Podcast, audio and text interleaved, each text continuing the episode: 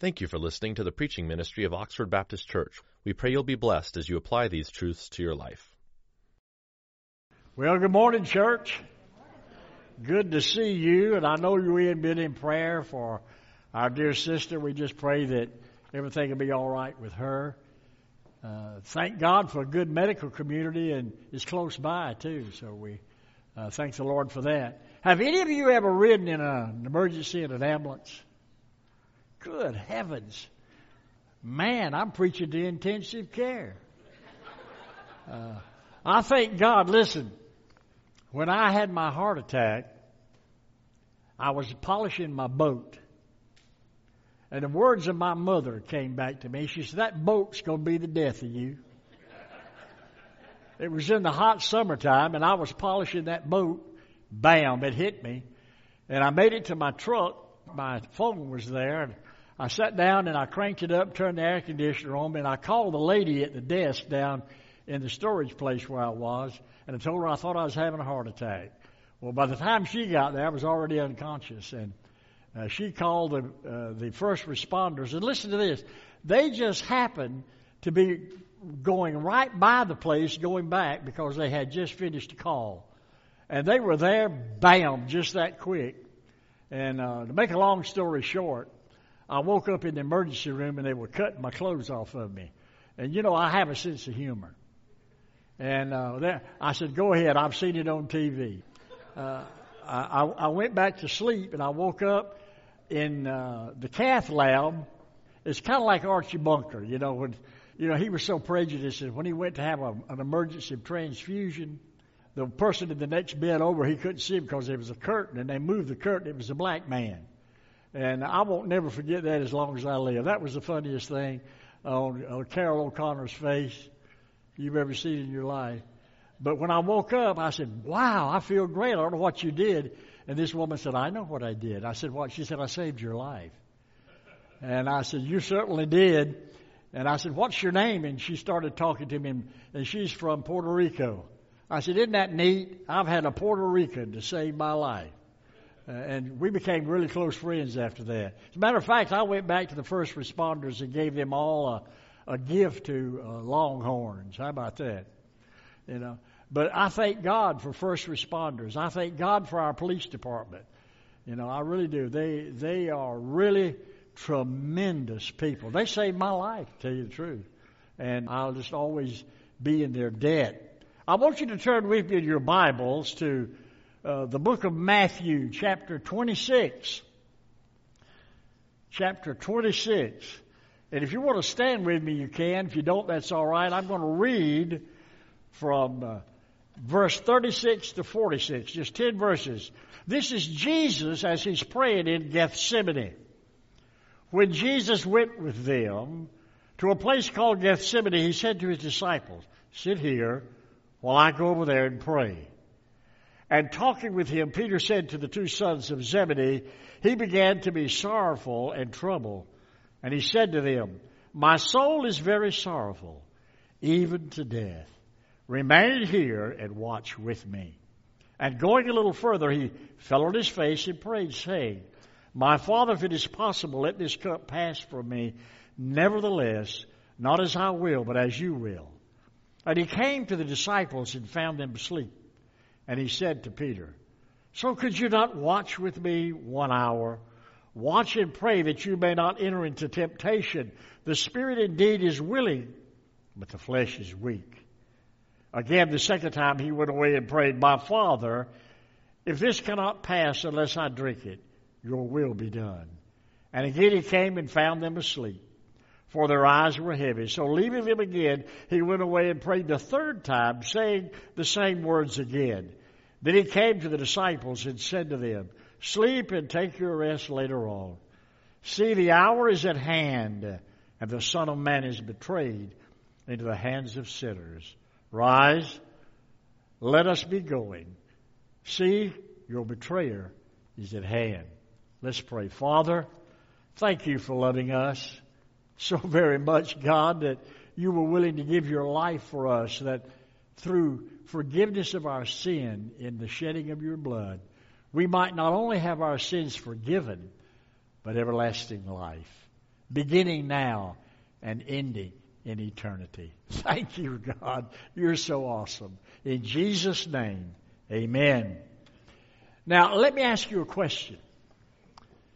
Do you suppose that if the disciples knew that this was their last opportunity to be with Jesus, that they would have kind of stayed awake? Think about it. If they actually grasped the moment and realized this is the last time we're ever going to spend any kind of intimacy with Jesus Christ, do you think it would have made a difference? I think it would have. I really do.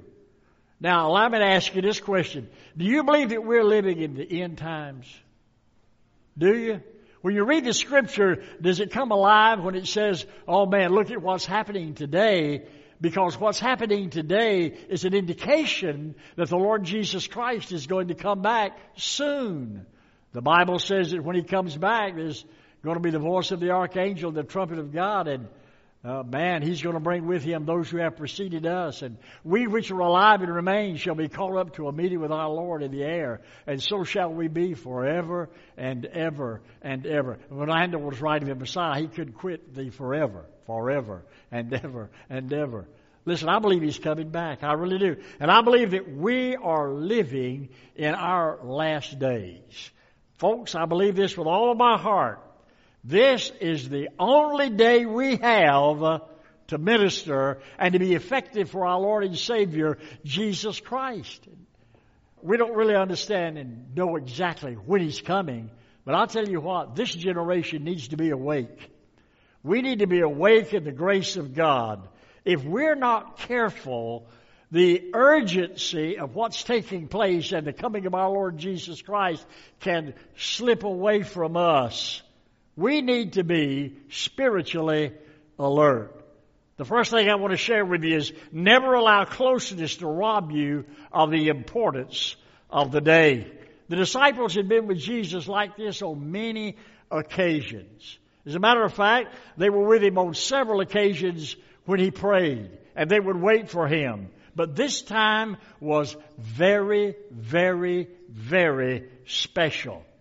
Now, have you ever heard somebody say, I've done that before, been there, done that? Have you ever said that yourself? Oh, listen. Their closeness with Christ became almost uh, a pass card on their alertness. And I want to say something to you, and I'm not condemning us because I'm, I'm one of you. Amen. The reason my sermons are not really difficult to follow is because I design every one of them for me. And then I know they're going to fit you too. All right? I believe with all of my heart that most of us know what happens in church. I know that we've been many times, and most of us here today are Christians. You've given Christ your heart. The Spirit of God has come to live in your life, and you know Him personally as your Savior and Lord. But I'm going to tell you something. Here's what happens to us. The Savior, do you believe He's uh, alive today? Do you really? Do you believe that He can do anything He wants to, anywhere He wants to, anytime He wants to, and through whom He chooses? Do you believe that? I do too. And that's why we need to be awake. But you know what? If we're not careful, the mighty Savior can become very mundane because it's kind of ordinary. Did any of you pray coming to church this morning that something positive and wonderful will happen in Bible study? Did you already precondition this worship service by saying, I hope somebody gives their life to Jesus Christ and Holy Spirit of God? I pray that if I need to change anything about my own life, that you'll convict me of that and give me courage to do it. We've come to worship the true and the living God, but we've become so familiar with each other and how we worship to it's just become kind of ordinary. Church. Church. What'd you do today? Went to church. Well, what did you learn? No. What do you mean? I just went to church. Coffee was good. What about the sermon? church. Do you follow what I'm saying?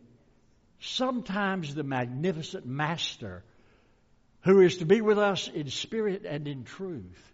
If we're not careful, it can just be another experience with Christ, and it can become very ordinary. Now, I'm not knocking us, all right? All of us have a, a bulletin, and we know we're going to sing two songs here, one song there, and we're going to take up the offering, and then we're going to sing another song, and then here comes the preacher. That's almost like didactic pentameter. Da dot, da dot, da dot. Da dot, da dot, da dot. Da dot, da dot, da dot. What if we changed that up? Would it, would it rattle you? You know, would, would, would change bother you? Well, most of the time, the only way you wake up Baptist is change something. What, what, what? What was that? We ain't never done that before. You know? Wow. Uh, in vacation Bible school, they were kind of ordinary mundane on this big old church. You know what I did? They introduced me and they said, Here comes our pastor, Brother Roddy. And I came down the center aisle on a motorcycle. and when I parked it in the front, they never forgot that. I could go to Brunswick right now and those people, all the kids, everything, oh, hey, Brother Roddy!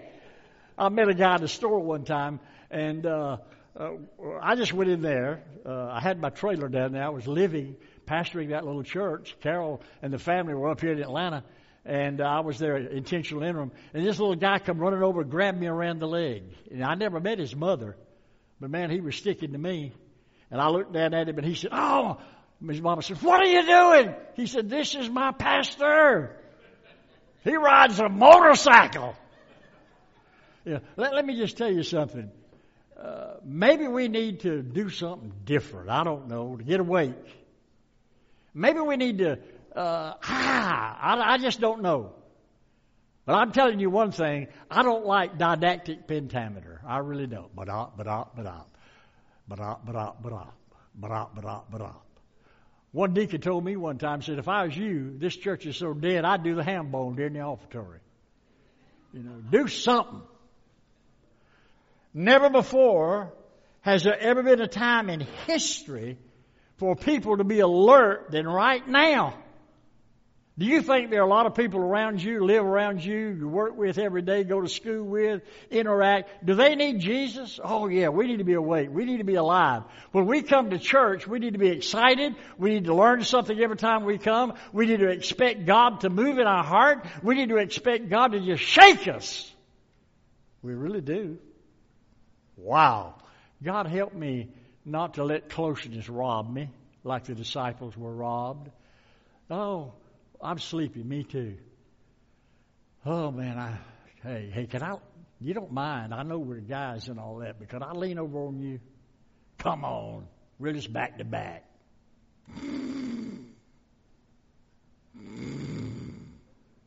I've been in a lot of worship services like that, you know. I have. I've had a lot of people poked in the ribs. I'm just telling you, folks, it's time for us to wake up and seize the moment. Amen? I'm telling you, it's time. Never before in our history has there ever been a more important time than right now. Do you know this is the only time we got? It really is. It's the only time we got. There's never going to be another today like today. Secondly, never again will we have another opportunity like this. The disciples would all agree when they left that opportunity of a lifetime slip through their hands. I'm sure they had conversations like, man, we blew it. Never again are we going to ever have an opportunity like we had today. We have a great opportunity to minister today, and I pray to God that we don't let it slip through our hands. Let me just tell you how it's slipping. How many of us have talked to somebody about Christ lately? How many of us have really been uh, energetic in sharing the good news of Jesus Christ? Man, we, we can just see that this day in which we live and this opportunity that we have is uh, kind of slipping away if we're not careful. We need to jerk up the slack. Amen? We need to bring the cross up to date daily in our life. Uh, you know, Joel Osteen, people knock him. And uh, I, am not too really sure about all of his theology, but I know his dad. Uh, I, I've interacted with him. I pastored in Houston when his dad was there. And I remember when they built the Oasis of Love. Do you remember that first big church they built? The, uh, it was built in absolutely the most rundown area. It was in the most deprived area. And uh, he said, We have an opportunity, he said, to buy this property. And uh, we have an opportunity to do something that we've never been able to do before. And God bless them beyond your wildest imagination when they built the Oasis of Love.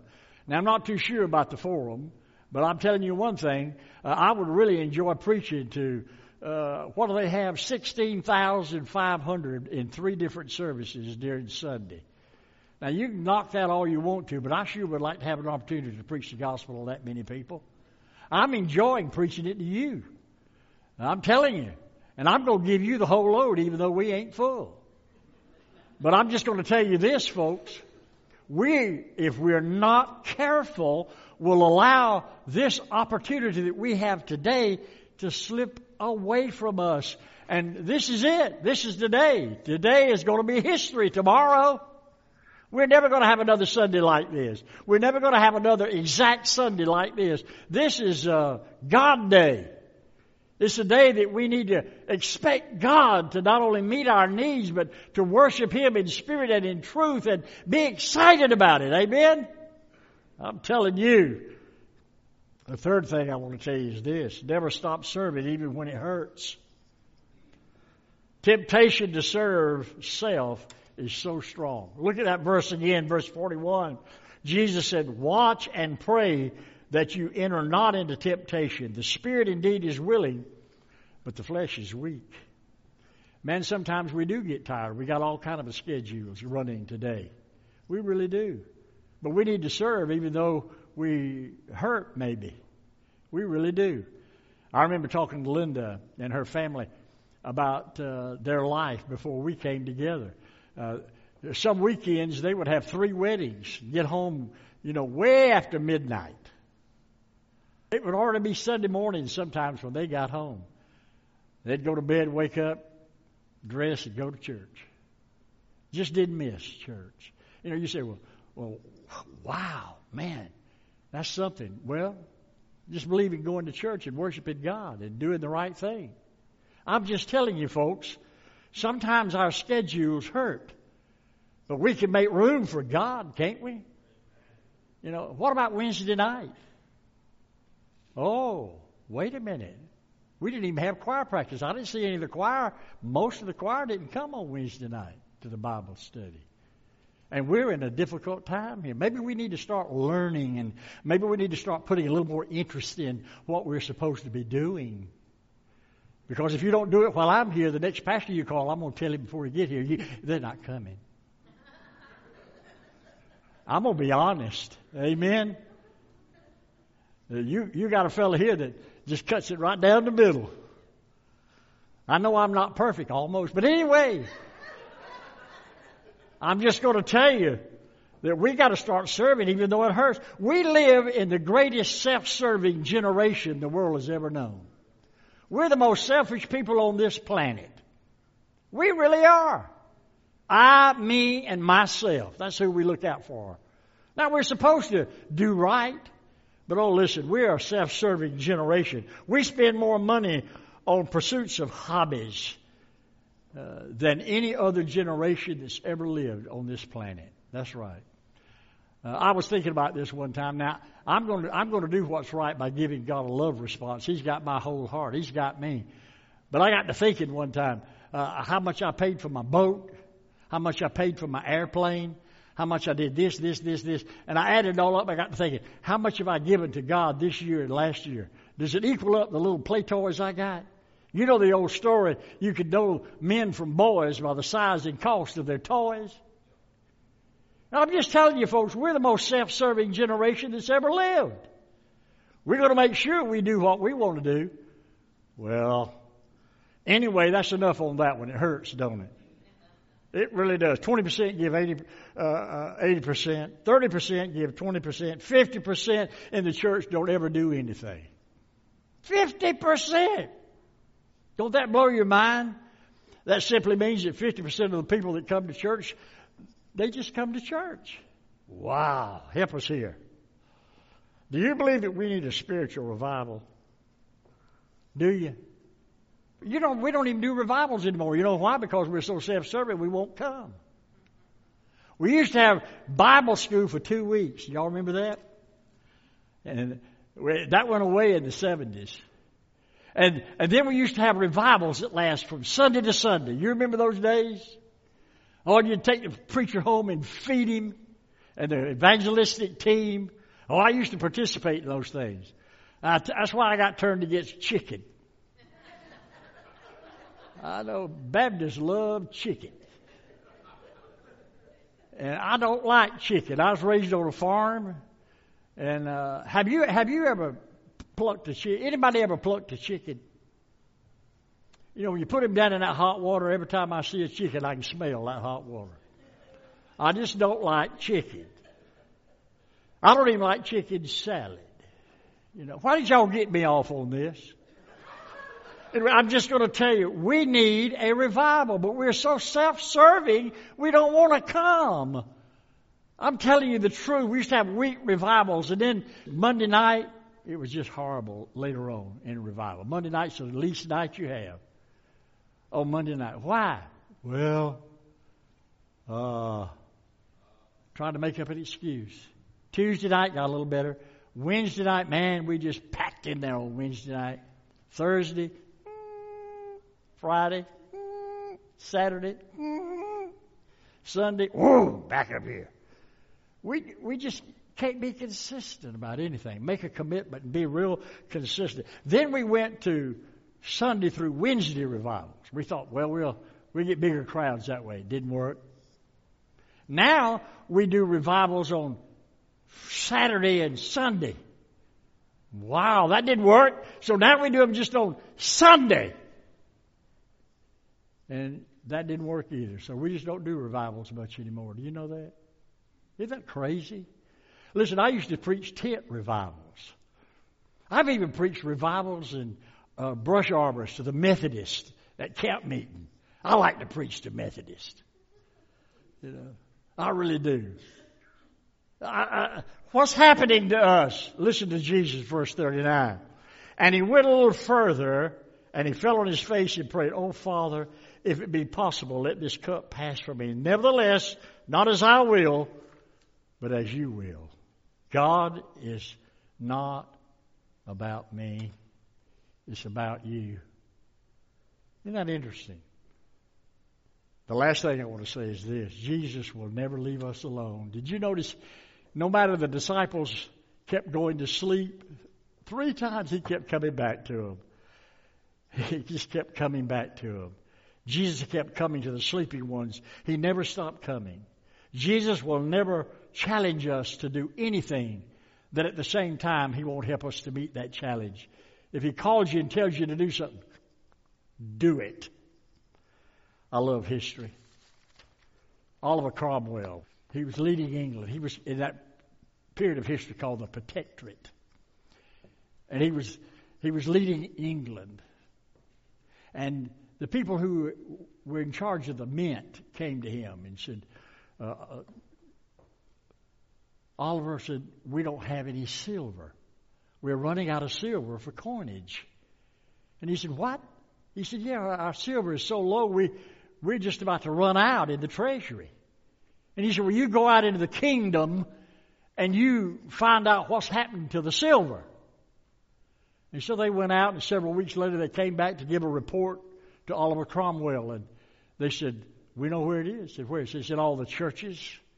Said they have taken the silver and, and formed the saints.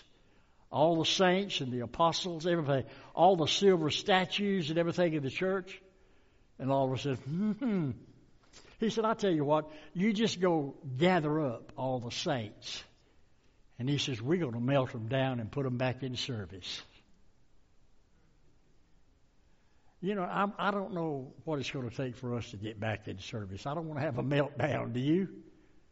I really don't. But I think if God's people were to really see this wonderful occasion that we have, this limited time, and time is so limited, it goes by in a hurry. Amen? It does. I'm, I'm looking at the Boones, and y'all still look the same, but I don't. And the Wallaces, ooh, I love them. Y'all look the same, but I don't. The time just, don't it go by quick? Are you going to be, are you going to be on your P's and Q's? You're going to reset, refigure things and be a little less selfish? This is the only time we have. Let's stay awake. Let's pray together. Father, thank you for loving us. Thank you, Heavenly Father, for this beautiful picture in Scripture. And God, I know the disciples loved you. They kept the faith all the way to the end of their life. And we're not demeaning them. We're just looking at their example, Heavenly Father. We know that we're just like that. We're men. Uh, we we lose the significance because we're so close to things sometimes, Lord. And and God we'll all have to admit that we get selfish. We do what we want to do, but sometimes what we want to do is not what you'd have us to do. So I just pray, Heavenly Father, that we make a recommitment of our life to your Lordship. And that we begin to change not only our attitude, but our life. God, help us to be uh, not saints frozen in time, but help us, God, to be servants. Help us, God, to understand that you love us so very much that you gave your life for us and took it up again. That through faith in you, not only do we have the forgiveness of our sin, but you give us everlasting life. And you've promised that you'll never leave us and you'll never forsake us. Oh, what a Savior. Thank you, Heavenly Father. In Jesus' name, amen. We pray God will use this message for His glory in your life. If you would like more information, please feel free to contact us at info at oxfordbaptistchurch.com. Oxford Baptist Church is located in Oxford, Georgia. If you're close, we'd love to meet you.